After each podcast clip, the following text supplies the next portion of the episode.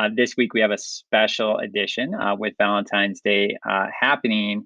I recognize that Valentine's Day is truly for the lovers, is what people say. But I believe that there's other loves out there. There's relationships, there's friendships, there's the love for oneself, the intrinsic love that everyone should have and should seek out. And then there's uh, the love of a friend, the love of a family member, uh, the love of a partner, uh, wife, husband, however you may identify in those situations. Uh, today, uh, we have several guests coming, but uh, we're going to start our little adventure with two people who you may know or may not, but I'll give them an opportunity here to introduce themselves in with a basic question. So I have Massimo and Michael with me today.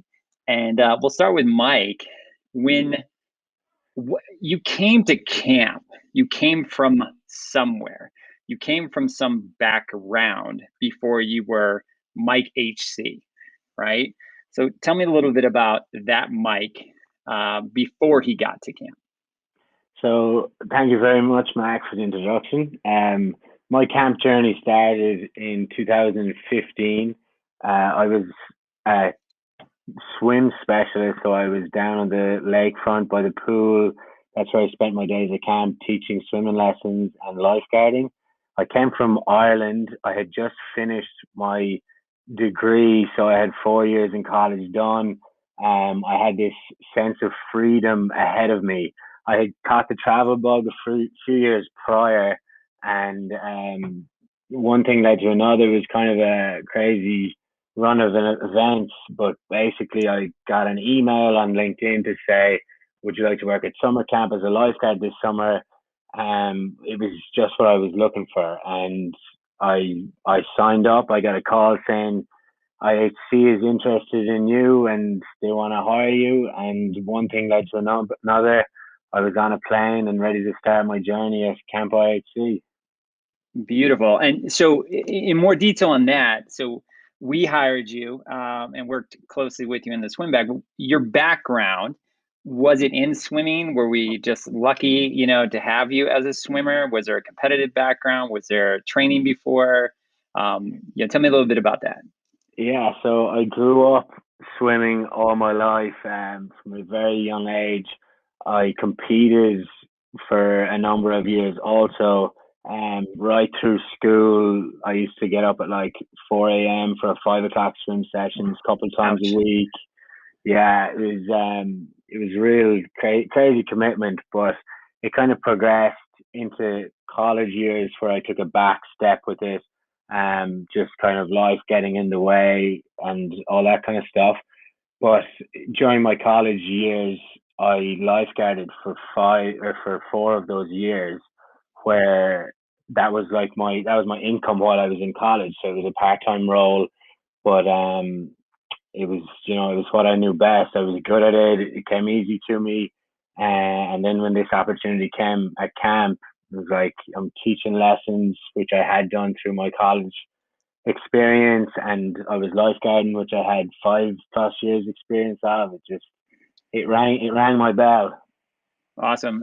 Well, you rang our bell, and we're glad you're still with us for sure at IHC. Um, so follow that up there, Massi. I mean, here you are. Um, you know, if, if I if I'm not mistaken, also from Ireland, but maybe a different background. So tell, tell us your little story. Yes, I'm from. Uh, I'm also from Ireland, from the west coast. So um, about three hours from from Mike. Um, my camp story began in 2016. I was a first year law student in uh, Galway University, and all my friends and all my um, all the people in my course were were booking internships at the big five law firms in Dublin. I remember very uh, clearly it was in it was like just before Christmas or just after Christmas, and I was I just looked up things to do for this summer because I did not want to be stuck in a law firm filing, which is what a first year intern does. Um, and this thing of camp came up, and I was just like, why not? I'm just gonna go for it. I'm just gonna do it. Um, so I applied. I got in, and I had an interview with Maddie in Dublin, and originally I was going for swim, so I used to also compete. Um, and funnily enough, my interview, so I was going for swim. I was going to be swim. I got to the interview in Dublin, and Mike is interviewing me alongside Maddie. and um, and uh, Maddie asked me the question. I remember, do you think do you think you can beat this guy? He's a good swimmer as well. I was like, I bet you I could, and that kind of started the competitive streak between me and Mike, which has can continue through the years at IHC. Um, but yeah, that was that was where my summer began. And then after three weeks after that, I dislocated my knee playing uh, Gaelic football, which is like our national sport in Ireland. Um, and then from that, I was went through the battles there. But I eventually, I was on two crutches going to the airport, uh, crutching my way to IHC. I ditched the crutches in the airport and just hopped on the plane. Um, and yeah, I never looked back. I fell in love with the place. But that's that's kind of a quick story about how I got there. Very cool. So, so your first year at camp was the CS cabin counselor. Mike, you were the activity specialist.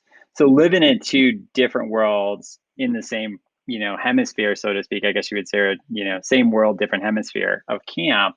But the fact that you guys met at that fair and that competition started earlier um, is, is kind of my next question is when you think about camp do you think if you didn't come to camp had you not interviewed with camp would you and mike have met in ireland? What do you think the chances are I think I think no chance. I, I I don't think any chance. I have like cousins who swam who know Mike, but I don't like I they would know they would be so far removed. I would never I would never have met Mike. But the funny thing is in that in that first summer we weren't in two different worlds because Mike was in was actually my GL. So he was my boss, my oh. supervisor that first summer. Um because he was swim prior to that. So then we had that relationship that went on to the summer of just everything we possibly could we would compete in. And it would be like whether the kids were up a track we'd race 100 meters or whether we had skating who could ollie or who could throw like the the discus the javelin the fast like everything. Um swimming 25 meters whatever whatever it was um we did it and that's kind of how we we got close over camp. There was it, um, there was a few of those swim races as kind of we joked about in that first uh meeting at the hiring fair and I'm pretty sure Matty got me on got me on a couple of them that year, but I think I got him back in in the archery and maybe the javelin as well. so so in these environments that we create, one of the things that I'm hearing there's laughter, there's competition. Um, there's a bonding, there's a mutual respect. Um, you know, Mike, you were Massi's boss now you guys uh, for those of you don't know the two you're, you're inseparable you know? So when you think back on those moments and, and Massi, as you just started alluding to um, when we speak relationships when we speak the bonds of camp I, I tell staff all the time about this. I tell you know like there's just something about camp. There's moments you know? Have you thought you know even in this moment now has this triggered this was a moment when i knew i could count on Massi and, and Massi, this is a moment when I knew I could count on Mike. It was not just that friendly banter, but there was you could you started to feel that that bond, that energy between you two. I think um I think for me anyway, that that was my second year when Massi's first year. I was a group leader. I had three bunks that summer, and uh, as a first as a first time grew in in that role of the group leader, um, it was it was a lot. It definitely was a lot. But me and Massi grew this bond over, like first of all, we're both from Ireland. We get that bond, then we got this competitiveness with each other.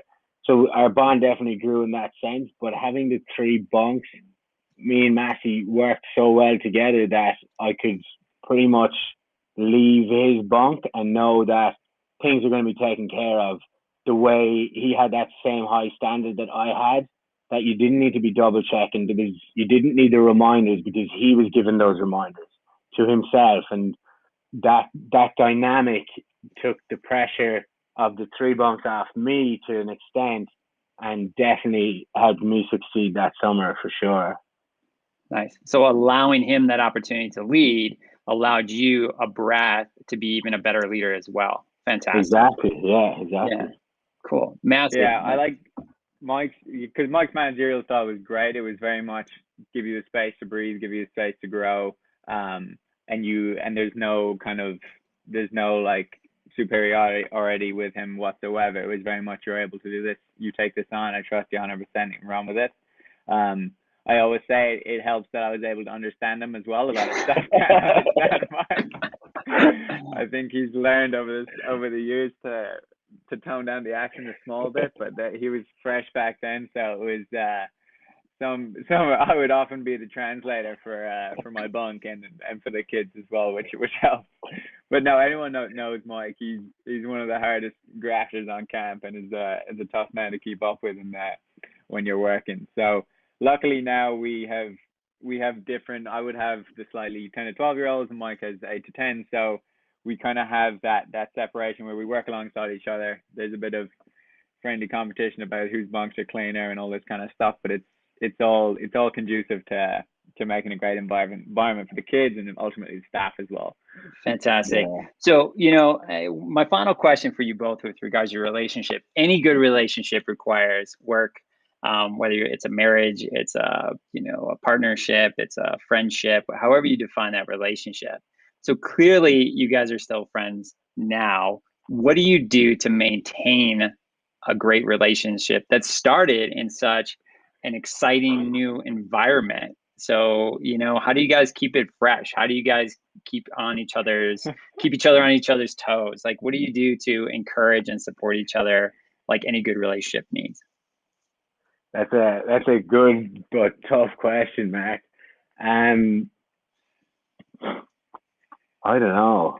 I I I think it's hard not to. I think after 5 years I don't think I've spent as much time with anyone if it wasn't for Mike. In the summers, I sleep two two foot from his bed. Like there's we could hold hands if we really wanted to. Like there's no. I to talk about things keeping it fresh. It's like just trying to like, if anything, we might relish the the small time apart we have just to have a bit of space. But if it's not, if it's not fresh with between each other, it it just won't work. And it's like the kind of relationship where we can we can hop in a car and drive to camp and we don't have to talk and we can not talk for two and a half hours if we don't want to and there's not there's no, no problem there. It's just like a mutual mutual understanding a mutual friendship and then obviously just bonding through exercise whether it be running or weights or um just anything really. And uh, we work so closely with each other in the off season on season that it's it kind of through doing i think is how we maintain a relationship which is the case for a lot of like guys. I think through like through actually doing stuff in a camp, you'll learn that with the kids as well. Um, you often get a kid to open up. You go play basketball with them or something like that. And the same with you, Mike. The way we kind of got close to you was going on your t- our ten mile runs or going to the ropes course and that kind of stuff. And camp is the perfect um, the perfect arena for that as well.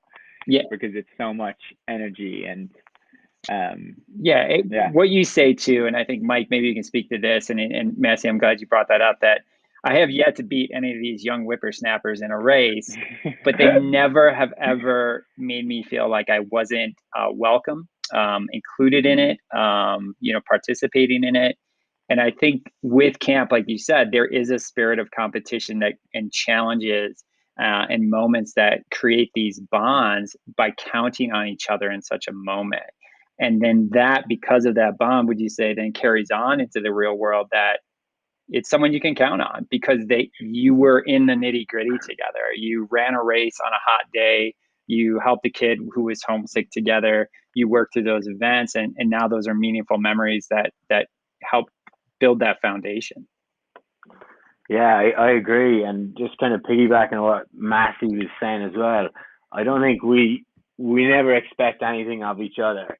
You know, it's it's that doing. We're just we're happy to be with each other but we're also happy not to be with, with each other. If I wake up on a Saturday morning and I want to go spend the day by myself, Massi doesn't take offense to it, or and vice versa. We just we know that we're we know who we are, and we know what we what each other likes, and it's like there's no there's no expectations. But um, yeah, like as you said, then like every everyone is welcome, and that's that's what we learn at camp. That no no matter what, it's like that's that's the way it is. And whether whether someone's a slower runner, whether someone's behind in something, it's like one person fails, we all fail. So everyone is there to help everyone else succeed, which is uh, something I've definitely learned at camp, and I learn every year at camp more so and more so.